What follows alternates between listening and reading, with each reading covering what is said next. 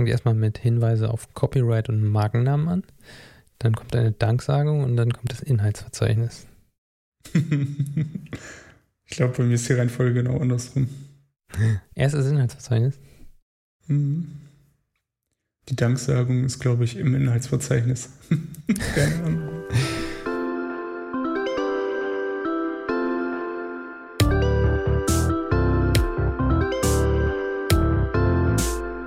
Ja, Ingmar, du kannst ja mal erzählen, worum es ging. Bei meiner Abschlussarbeit jetzt. Ja, erzähl doch mal. Also, meine Abschlussarbeit für den Bachelorstudiengang Medieninformatik hatte den äh, sperrigen Titel Konzeption und Implementierung einer Software zur Anwendung von Partizipation in Organisationen. Die habe ich im Juli 2016 geschrieben und ja, da müsste man jetzt wahrscheinlich erstmal mit Partizipation anfangen. Also Partizipation ist ja im Grunde ähm, ja die Beteiligung von Individuen an Entscheidungsprozessen in einem Gesamtsystem, würde ich mal so sagen. um es jetzt möglichst kurz zu halten. Schön kompliziert ausgedrückt. Also vielleicht ein Beispiel ganz gut. Das äh, findet man häufig in so in, in Stadtentwicklungen kommt es häufig vor, Partizipation. Ähm, wenn jetzt irgendwo ein neues Quartier gebaut werden soll, dann werden da unter Umständen auch die Leute mit einbezogen, wie dieses Quartier gestaltet werden soll. Also soll da ein Park hin? Mhm. Wie sieht der Park aus? Ist da ein Skatepark mit drin? Gibt es da einen Brunnen? Und ähm, ja, dann gibt es irgendwie so möglicherweise irgendwie so ein Plenums, so eine Plenumsversammlung mit den betreffenden Anwohnern. Und da können die Anwohner dann halt mitentscheiden, wie das Ganze gestaltet werden soll. Und das läuft dann mhm. insgesamt unter dem Begriff Partizipation. Und das Ganze kann man natürlich auch auf Unternehmen äh, beziehen, was jetzt in dem Titel meiner Arbeit als Organisation äh, bezeichnet wird. Also ein Unternehmen ist ja auch nichts anderes als eine Organisation in irgendeiner Form. Und da kann man eben auch ähm, partizipieren und zumindest als Mitarbeiter eventuell an Entscheidungen im Unternehmen äh, ja, teilhaben, wo es meinetwegen hingehen soll mit dem Unternehmen oder da kann man sich ganz viele verschiedene Bereiche überlegen, wo man das ähm, einsetzen könnte. Welche, welches Essen soll es in der Kantine geben? Ja, keine Ahnung, wie, wie bauen wir auch hier noch Fitnessgeräte irgendwie aufs Firmengelände, damit man mal in einer Pause sich abreagieren kann oder sowas vielleicht. Da mhm. kann man ja Mitarbeiter durchaus mit einbeziehen und das ist allgemein ein Trend, würde ich sagen, der auch irgendwie auf dem Vormarsch ist, dass nicht mehr alle so, dass nicht mehr so diesen äh, diesen Chef gibt, der da Zigarre rauchend in seinem Büro sitzt und dann von oben herab so alles diktiert. Und die armen Fließbandarbeiter, die machen sich da den Buckel krumm. So ist das ja alles nicht mehr. Und ähm, ja, da gibt es eben dieses, dieses Konzept der Partizipation. Und da habe ich ein Tool entwickelt, mit dem man das eventuell in einem Unternehmen durchsetzen könnte. Und das war jetzt ganz interessant, weil wir dieses Feature auch in Basecamp entdeckt haben. Und bei meinem Tool, das war im, war eigentlich genauso wie Basecamp das jetzt implementiert hat. Also man kann bestimmte Fragen stellen und die werden dann den Mitarbeitern zu einem bestimmten Zeitpunkt präsentiert. Und dann kann man die die Antworten dieser Fragen kann man dann einsehen als Fragesteller. Äh, bei Basecamp ist es jetzt allerdings noch so, wenn man sich das da anguckt, dass jeder die Antworten sieht. Mm, ich habe das in meinem Konzept so gemacht, dass nur der Fragesteller das sieht. Und ja, der Fragesteller war im Grunde auch, ja, es war schon so ausgelegt, dass es eher eine Führungsperson ist, die da Fragen stellt. Und was man bei meinem Tool auch noch äh, zusätzlich machen konnte, aber das kann man bei Basecamp natürlich genauso machen. Man konnte noch mit so einem mit solchen äh, Emoticons. Hm.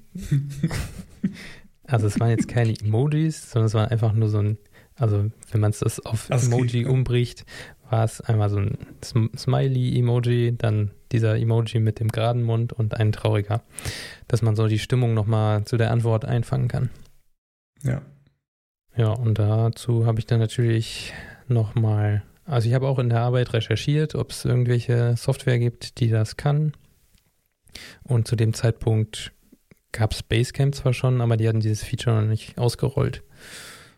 Und ja, andere, natürlich kannst du das auch irgendwie mit E-Mail umfragen oder irgendwas machen, aber es ist im Prinzip ja besser, wenn du das irgendwie einfacher in deinen, in deinen Arbeitsablauf ein, einbinden kannst oder integrieren. Wenn die Leute jetzt sowieso bei Basecamp rumhängen, ist das eigentlich schon ziemlich ein guter Ansatz. Da ploppt dann halt irgendwie einmal in der Woche so eine Frage hoch. Oder ja, irgendwann halt. Und dann kannst du da eben schnell drauf antworten, genauso wie du irgendwie auf eine Frage von einem Kollegen antwortest und musst nicht erstmal irgendwie eine neue E-Mail an irgendwen mit einem bestimmten Betreff schreiben. Mhm. Und ja, derjenige, der das auswertet, für den ist es natürlich auch einfacher, wenn er das alles an einem Ort hat. Ja, definitiv. Äh, meinst du denn, wenn du jetzt sagst, äh, sowas gab es damals noch nicht, dass sich das jetzt erst in den letzten Jahren so entwickelt hat, dass Leute überhaupt äh, diese Partizipation mh, hm, leben sozusagen als in, in einer Firma? Ja, ich glaube, generell hat sich das, also es war jetzt von 2016, ähm, es hat sich schon nochmal deutlich irgendwie geändert, die ganze Arbeitskultur und Umgebung. Und jetzt auch gerade ähm, in der aktuellen Situation, wir nehmen das hier im Anfang April 2020 auf, muss man glaube ich nicht mehr zu sagen, ähm, wird es auch mehr benötigt, dass solche Tools ähm, zum Einsatz kommen. Und die sind in den letzten Jahren noch äh, deutlich gereift. Ich suche gerade die Stelle, wo ich andere Tools verglichen habe, um da mal zu so, so einen Überblick zu präsentieren, was es da so gab. Ich finde die Stelle aber gerade nicht wieder. Ich habe das Ganze auf jeden Fall in äh, Rails implementiert. Das war ganz interessant, weil das auch ganz okay. gut funktioniert hat so. Ist auch so eine so eine Sprache, die in letzter Zeit extrem wieder am Kommen ist, finde ich. Also zumindest ist das wieder so in meinen Scope, in meine Blase reingekommen. Das hatte ich ganz lange gar nicht.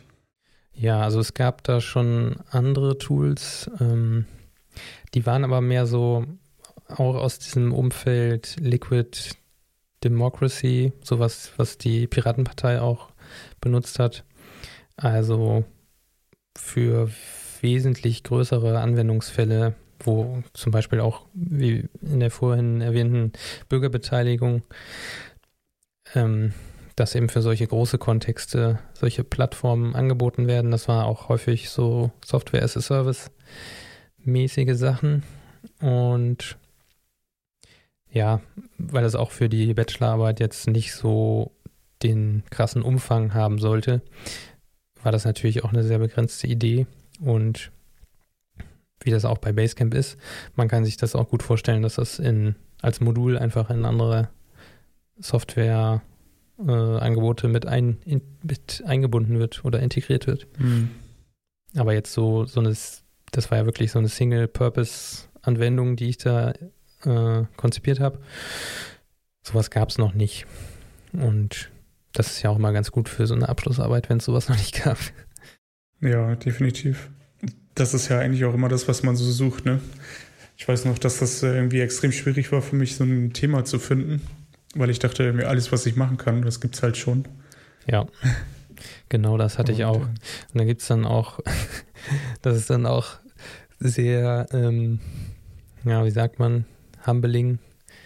Ähm, äh, wenn man sich dann die, bei Wikipedia die Liste der ungelösten Informatikprobleme anguckt, dann denkt man so, ja, okay, das werde ich jetzt nicht hier in meiner Abschlussarbeit machen.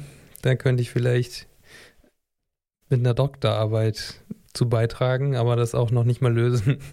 Also es ist schon krass, was es eigentlich schon alles gibt. Also, ja. oder beziehungsweise was man alles auf bestimmte Probleme herunterbrechen kann.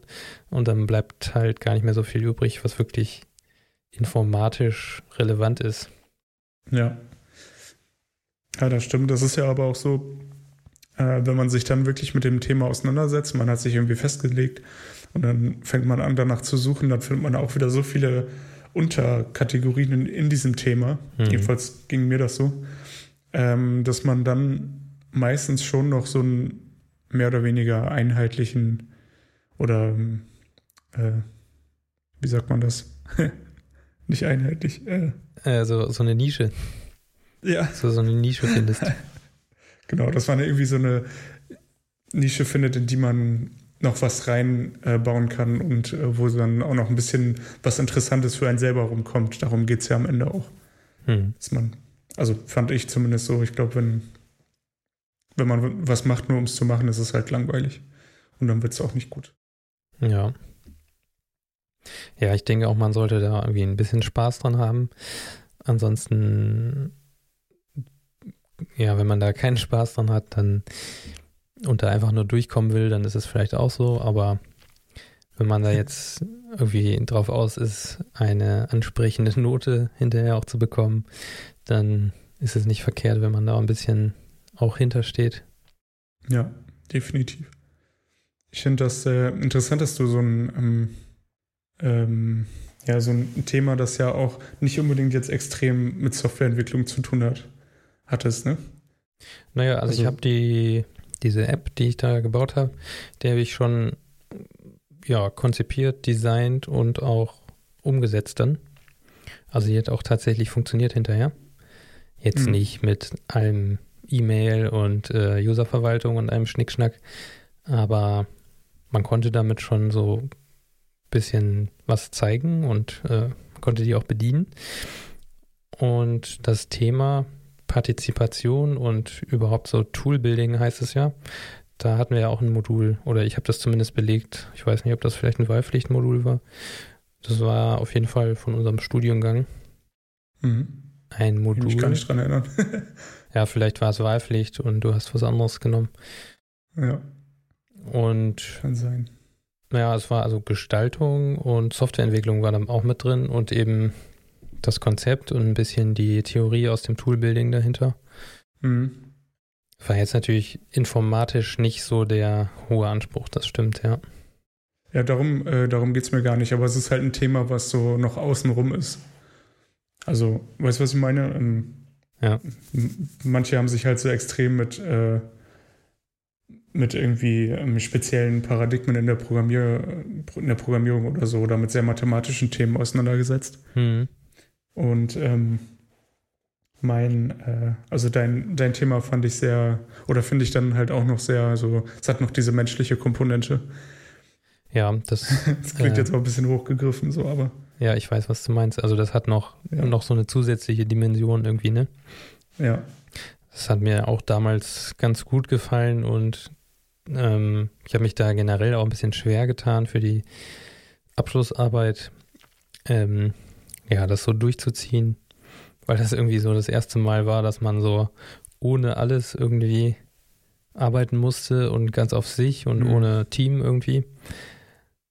Und ja, es hat mich auch so ein bisschen da durchgerettet, sozusagen, dass es nicht nur wirklich irgendwie ein Vergleich von, keine Ahnung, irgendwas war, von drei Frameworks oder sowas.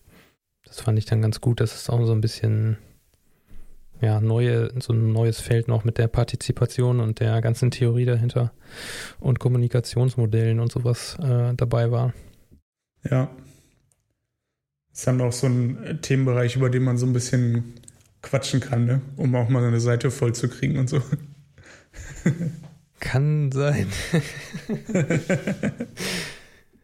ja, aber da gibt es auch wirklich viel, viel interessante äh, Theorie dazu und mhm. viel, was man lesen kann und was ja auch relevant ist. Und ich bin durchaus auch immer neugierig, äh, was so die Wirkweisen hinter bestimmten Abläufen oder Phänomenen sind. Und deswegen fand ich das auch nochmal ganz interessant. Ja, ist auch auf jeden Fall sehr spannend. Also diese Interaktion auch mit anderen Leuten ist ja auch eigentlich ein Thema, was, glaube ich, zumindest fand ich das immer, dass das viel zu kurz gekommen ist, auch im Studium. Mhm. Äh, einfach so eine gewisse, mh, hm, so ein gewisses Maß an selbstkritisch, Selbstkritik und so und auch an, so dass man sich dieses Partizipieren bedeutet ja auch, dass man irgendwie ähm, so ein bisschen aus sich selber rauskommt und auch mal sagt, wenn man was nicht gut findet oder auch mal jemandem Lob gibt. Gehört, finde ich, irgendwie gehört ja auch so ein bisschen dazu. Und auch, äh, also wenn ich mich einbringen will, dann muss ich irgendwie auch was von mir preisgeben. Ne? Mhm. Ich habe jetzt seine Arbeit nicht gelesen, aber das ist so das, was ich mir auch so ein bisschen darunter vorstelle. Und das sind auch immer Themen, die, ähm, ja, die, wo ich immer denke, die kommen eigentlich viel zu kurz in diesem ganzen, ähm, in diesem ganzen Studium, was wir da hatten. Ja. Ja, da waren dann hier auch noch teilweise so, ähm, es ist auch immer interessant, wie früh irgendwelche Leute angefangen haben, sich über sowas Gedanken zu machen. Irgendwie schon hm. ähm, Manuel Castells, ich weiß jetzt nicht, wann der genau äh, sich das ausgedacht hat, aber hier geht es eben ums Ende des 20. Jahrhunderts und da hat er schon irgendwie von einer Netzwerkgesellschaft geredet, weil dann da auch schon Mediensysteme und alles und Kommunikation auf dem Vormarsch war. Und da konnte man das wohl schon so ein bisschen absehen, das Informationszeitalter und ja, so gesellschaftliche Umbrüche oder Umstrukturierung mit dem ganzen Kapitalismus und was da alles noch so dran hing, bis hin zu mhm. so Leuten wie Marshall McLuhan, der dieses, äh, dieses bekannte Zitat gebracht hat, The medium is the message. Also oh.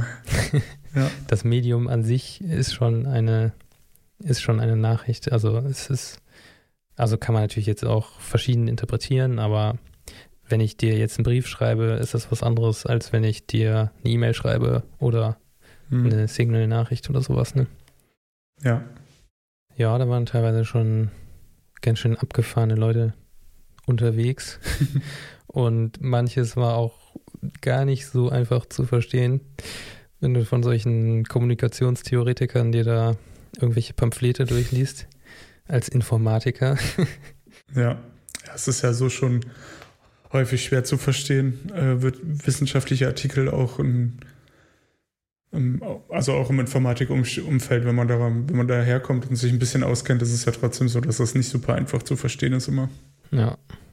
Ich denke, so wissenschaftliche ähm, Arbeiten sind irgendwie immer ein bisschen kompliziert. hm. so so viel Herleitung und dann, ja, sehr kryptisch manchmal.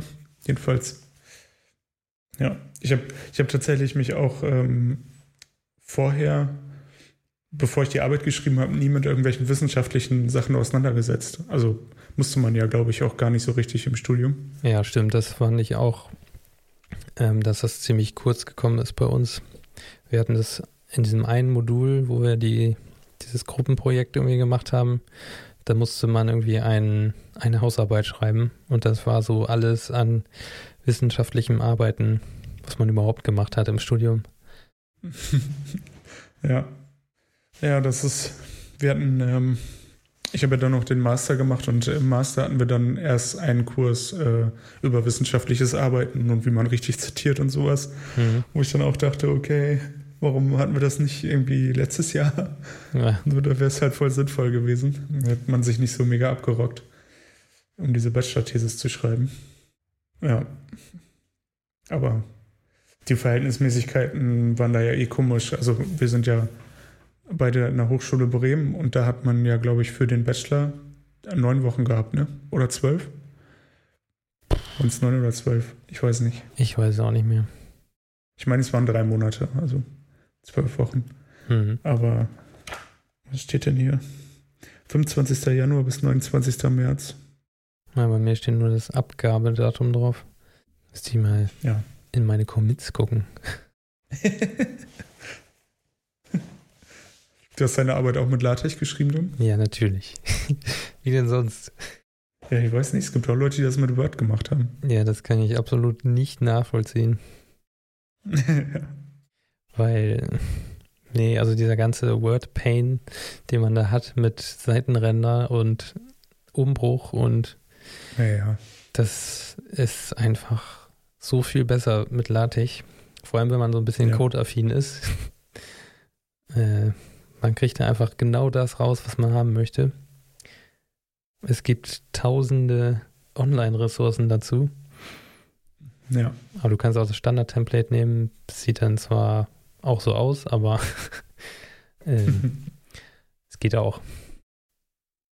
Wie war das denn bei dir? Bei, bei mir? Ähm, ich weiß noch, dass ich extrem spät dran war, ähm, weil ich dann, ähm, ich glaube, am 1. März ging schon das Mastersemester los und ich habe am 29. März abgegeben. Mhm. Das heißt, ich habe irgendwie so einen Monat beides gemacht. Das war auf jeden Fall mega schon nervig und stressig. Ähm, genau, ansonsten ähm, ist das Thema meiner Bachelor-Thesis Entwicklung einer Usability-Test-Suite für Android. Mhm. Und ja, ich habe mich halt in der Arbeit damit auseinandergesetzt, was überhaupt Usability ist äh, und wie man das definiert. So natürlich äh, jetzt nicht so mega tief, aber ähm, ja, halt schon so, dass ich ähm, so Grundlagen irgendwie darüber gesammelt habe und ähm, mir Gedanken gemacht habe, ähm, wie man wie man sowas irgendwie besonders gut testen kann. Ähm, und dann habe ich äh, am Ende eine Anwendung geschrieben, die quasi den Android-Screen, den Handy-Screen auf einen Laptop mirrort oder auf dem PC, wie auch immer.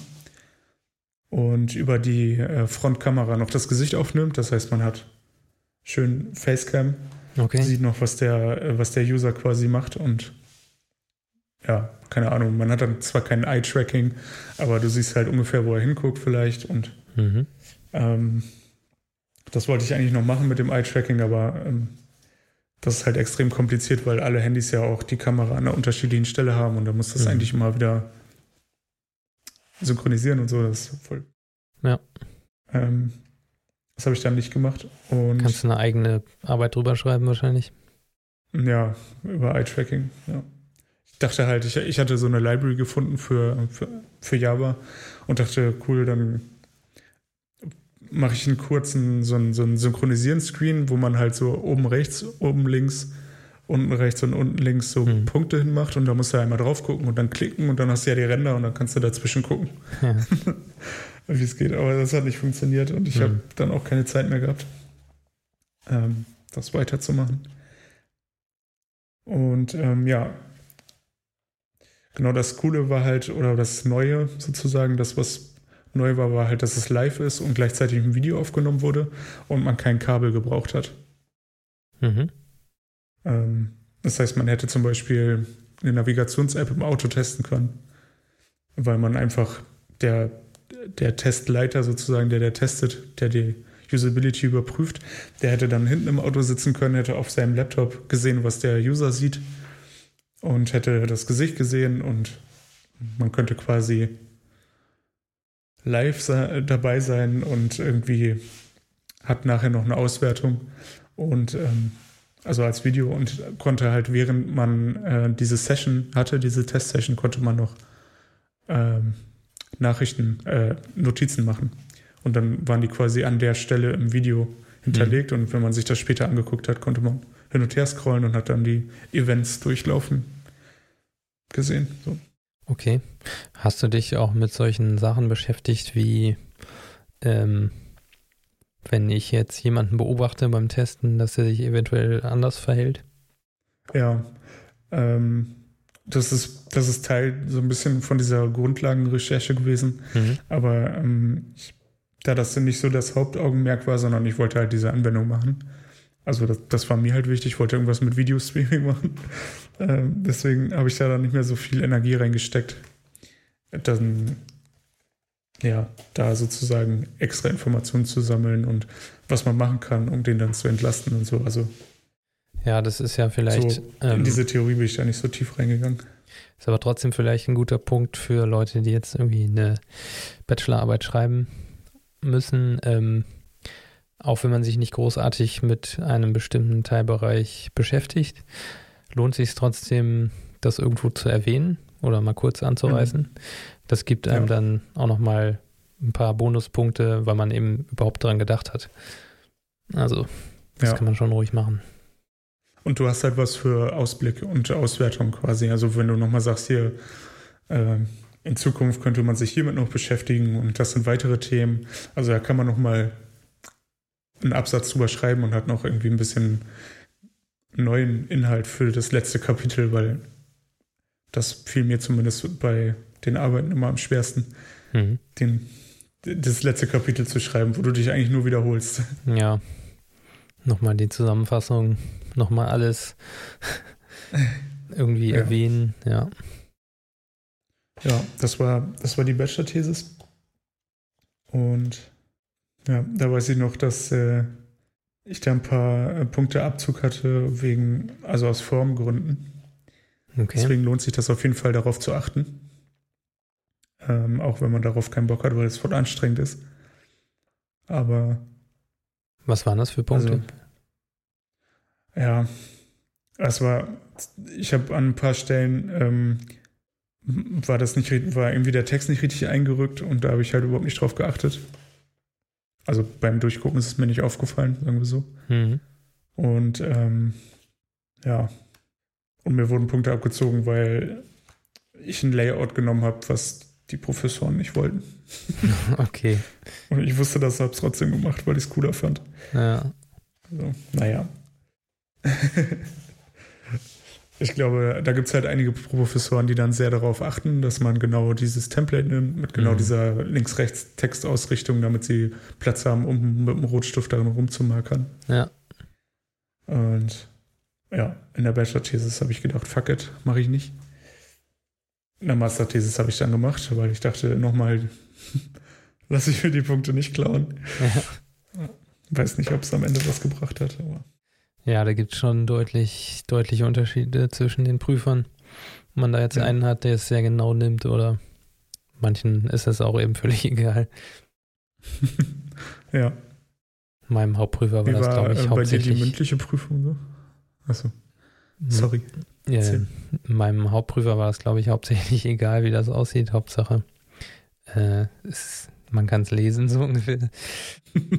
ich glaube, ich weiß, wen du hattest. naja, so ganz so schlimm war es auch nicht. Also der, der hätte schon auch da bestimmt was zugesagt, wenn das jetzt ausgesehen hätte wie Hund mit Word oder ja. so. ähm, die mündliche Prüfung, ja, das war eben so ein äh, ja, mündliche Prüfungen sind bei mir immer so.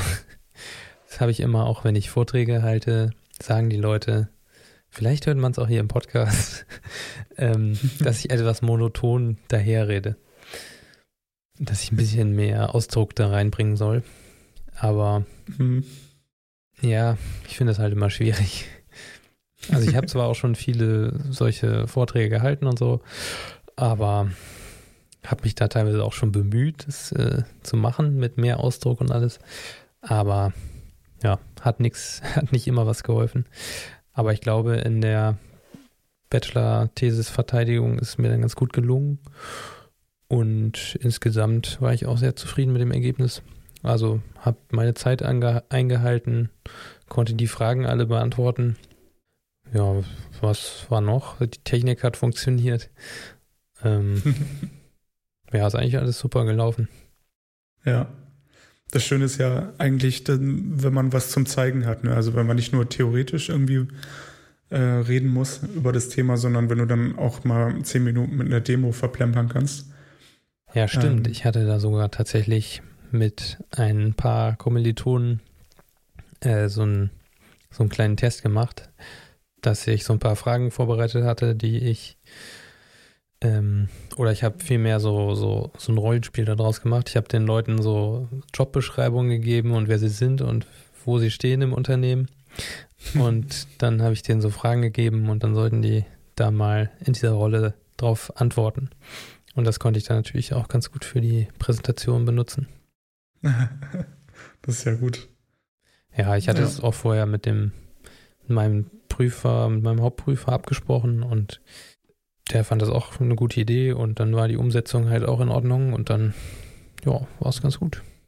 Ja, wie gesagt, bei mir war das auch so, dass ich halt, ähm, ich weiß gar nicht, ich glaube, eine halbe Stunde hatte man ja, die man präsentieren musste, den eigenen Content und dann habe ich quasi 20 Minuten gehabt, um irgendwie ja einmal so grob durch die Arbeit zu gehen und dann habe ich echt 10 Minuten gezeigt, wie es funktioniert. Mhm. Und ähm, das fand ich zumindest so das, das Coolste, dass du dann wirklich ähm, was zum Zeigen hast und dass dann daraus auch nochmal Fragen und Nachfragen kommen, die man natürlich viel, viel einfacher beantworten kann ja. als äh, die Theorie, weil da ist es zumindest bei mir so, selbst wenn ich Dinge aufgeschrieben habe, weiß ich nicht unbedingt, also man, man schreibt ja sehr viel in kurzer Zeit und dann weiß man vielleicht nicht mehr perfekt zu allem die richtige Antwort oder hat irgendwie dann einen Text spät nachts geschrieben. Mhm. Und so war das zumindest bei mir irgendwie über funktionale Anforderungen habe ich da geschrieben, das weiß ich noch. Und dann kam dazu eine Frage und ich stand halt voll auf dem Schlauch in dem Moment und dachte so, keine Ahnung, was hier Unterschiede zwischen funktionalen und ich weiß nicht mal gerade, was das andere ist. Nicht funktionale Anforderungen, glaube ich. Und dann stand ich da und dachte so, boah, keine Ahnung. Und ich habe darüber zwei Seiten geschrieben und wusste nichts mehr davon. äh, ja, das war dann zum Glück auch die einzige Frage, die ich nicht beantworten konnte, aber das ist mir noch so im Gedächtnis geblieben, dass man halt, wenn man eine Demo hat, damit Zeit rumkriegt, die man sonst vielleicht mit ekligeren Fragen verbringen müsste. Mhm. Ja, also je mehr man selber hat, desto besser. Man kommt dann auch ja, ist so ein zweischneidiges Schwert auch wieder. Ähm, man kommt dann vielleicht auch in so eine Situation, wo die Prüfer sagen, ach, zeigen Sie doch nochmal den und den Aspekt oder den Teil. Und wenn man den jetzt vielleicht nicht fertig hat, dann ist es schlecht, aber wenn man da auch was zeigen kann, ist es hm, vielleicht stimmt. auch ganz gut. Sollte man natürlich auch nicht zu verspielt machen, das Ganze. Ähm, könnte sich auch negativ auswirken, aber wenn man da noch mehr zeigen kann, ist es bestimmt nicht schlecht. Ja, genau, das stimmt. Man, man, ja, hast recht, also man muss natürlich irgendwie, diese Demo muss echt super sauber laufen, ansonsten ist es halt total peinlich. Ne? Ja. So, also, keine Ahnung, wenn man irgendwie was macht und meint so, ja, gestern ging das noch, mhm. das ist halt richtig doof. Also da nee, muss man, da muss man sich gut vorbereiten. Ja. Und ja, ich weiß noch, dass ich da ich, hab, ich wollte eigentlich schon Tage vorher meine Arbeit abgeben und dann habe ich die aber nochmal gelesen und nochmal gelesen und nochmal gelesen, habe immer wieder Fehler gefunden und habe dann am letzten Tag habe ich meine Arbeit gedruckt und abgegeben. Mhm. Und auch bei der mündlichen Prüfung war das dann so, dass ich die ganze Nacht davor eigentlich äh, an der Präsentation gearbeitet habe und an der Demo und habe das so zehnmal durchgespielt und zehnmal die Präsentation gehalten und dachte so, und habe halt so fast gar nicht geschlafen. Mhm. Und äh, ja, aber ähm, ich glaube, es lohnt sich, äh, sich dann irgendwie, äh, ich meine, auf jeden Fall sollte man das früher machen und nicht am letzten Tag. Aber es lohnt sich, glaube ich, wenn man sich vernünftig vorbereitet für die mündliche Prüfung. Ja, also das sagen ja auch alle, immer früh anfangen und ja, aber am ja. Ende ist es trotzdem immer kurz auf knapp, aber das Adrenalin bringt einen dann schon auch dadurch, kann man sagen. ja, das stimmt. Es hat, es hat aber auch sowas Befreiendes, ne? Ja, das stimmt. Das Hoch, was man danach das war, hat, das ist ziemlich geil. Krass, ja. Ich habe mich selten so frei gefühlt, das weiß ich noch. Nach der Bachelor-Thesis war das krass. Ähm, wobei ich da ja dann noch studiert hatte und also da ging das alles schon, das war irgendwie auch anstrengend gleichzeitig, weil es danach gleich weiterging, man keine Zeit hatte, um mal irgendwie runterzukommen. Hm. Aber nach der Master-Thesis war das, boah, nur arbeiten und sonst nichts machen. Ich dachte so, geil, was ist das für ein Leben? Ich will, ich will nie wieder was anderes machen. Einfach nach Hause kommen und nichts machen müssen. Ja, das kann man sich gar nicht vorstellen nach der Zeit. Ist dann schon echt ein Luxus, auf jeden Fall. Ja. Ich habe hier nochmal meine Commit-History angeguckt. Ich habe im Januar damit angefangen, aber das war natürlich auch nicht Anmeldung der Arbeit. Ist ja auch immer so, dass man viel früher irgendwie mit Material sammeln und Themen und äh, Ideen anfängt, als das, was man dann anmeldet. Weil bis zur Anmeldung ist ja auch schon mal Arbeit, das überhaupt irgendwie auf die Beine zu stellen, das Ganze. Ja, Exposé schreiben, ne? Mhm. Gliederung, dies, das. Mhm. Ja. ja. Vor allem, das ist, bis heute bin ich davon genervt, weil ich habe, äh, du schreibst diese Gliederung und weißt eigentlich schon, dass du es nicht einhältst. ja. Oder? Das ist doch so. Ja. Also, keine Ahnung. Und wie soll man das auf Anhieb einmal hinkriegen? Also, wenn man, klar, ja. wenn man das irgendwie zehnmal im Jahr macht, dann klappt das vielleicht irgendwann.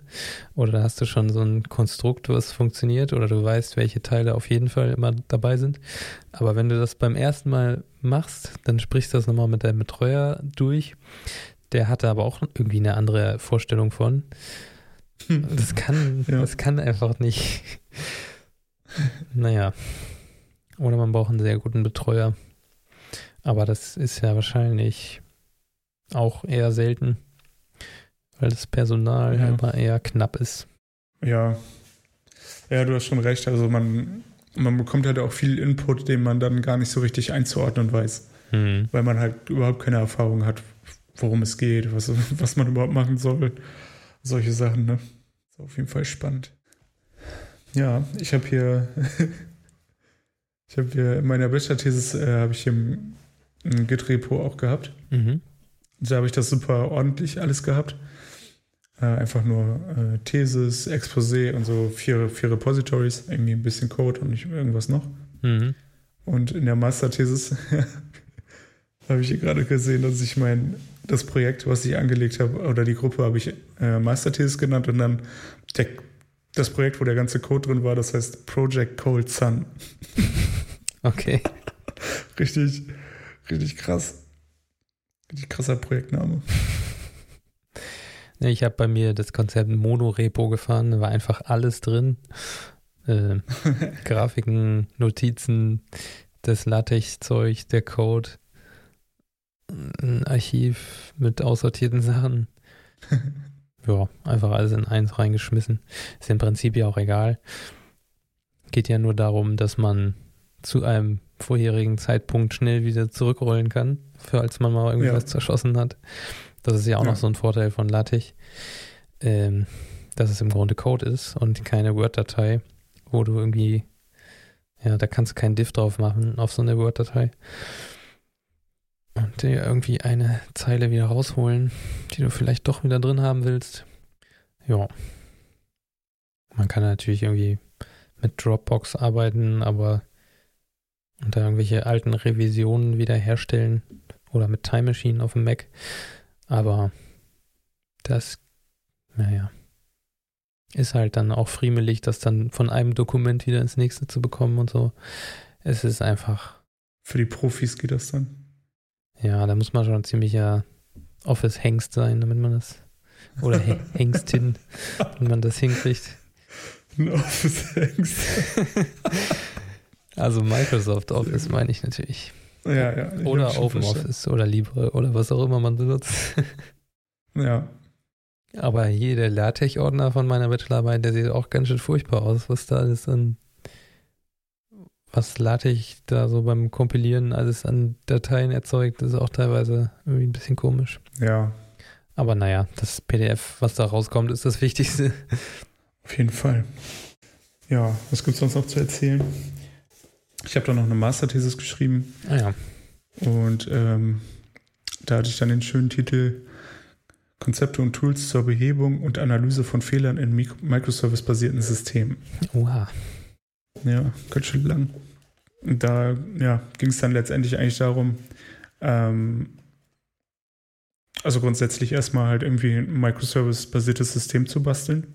Mhm.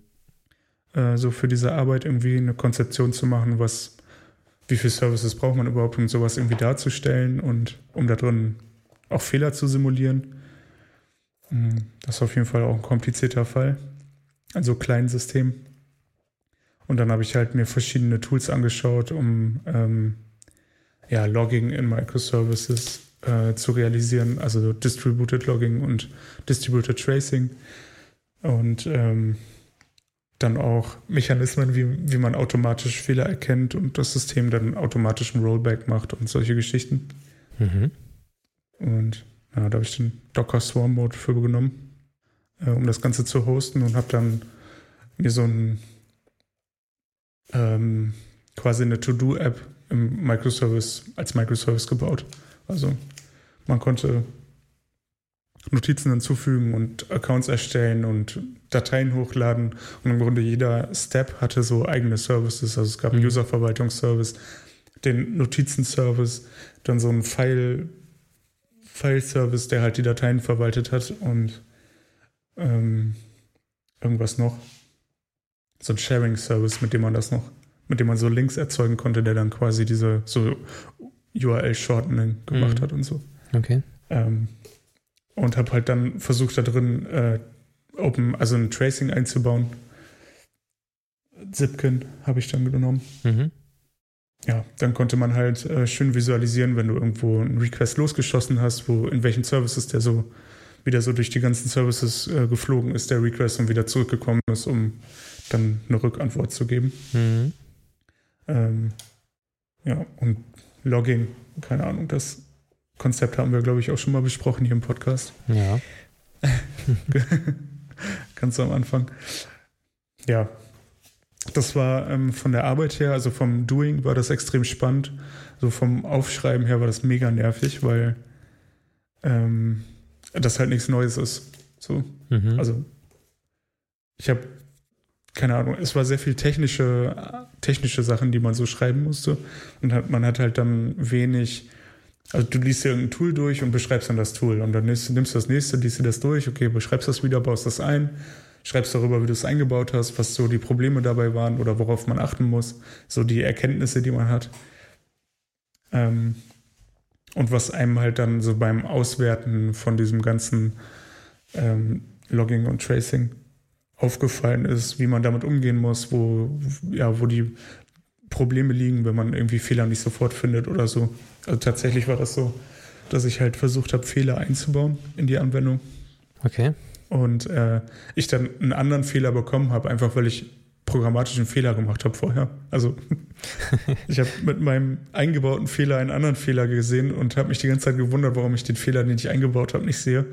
Und habe wirklich eine halbe Nacht oder so da gesessen und dachte so, das kann doch jetzt hier nicht angehen, äh, was da los ist. Und das halt schon in so einem super simplen System, wo alles nur ein paar Zeilen Code hatte. Mhm. Also, keine Ahnung, jetzt nicht mega komplexe Sachen sind da nicht passiert.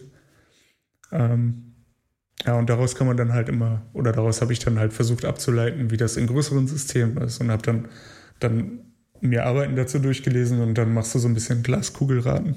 Mhm. So, ja, dann könnte das ja so sein und dann ist das so und dann ist das mega komplex und dann muss man das so machen. und solche Konstrukte kommen dann irgendwie immer, das fand ich dann ein bisschen, oder das hat mich irgendwie ein bisschen genervt. So. Mhm. Deswegen war das Thema vielleicht nicht äh, genau genug irgendwie. Also es war sehr offen. Hatte so in alle Richtungen konnte ich irgendwas machen und ich hatte Schwierigkeiten, wieder zurückzukommen zu irgendeinem sinnvollen Paket, das man gut beschreiben kann. Ist immer so das Problem, wenn man so viele Möglichkeiten hat, ne? Dass man sich ja, dann da wieder. Also äh, irgendwo ja. findet.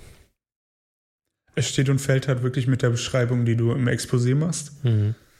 Und bei mir äh, hat die Beschreibung im Exposé extrem viel offen gelassen. Das fand der Prüfer gut. Und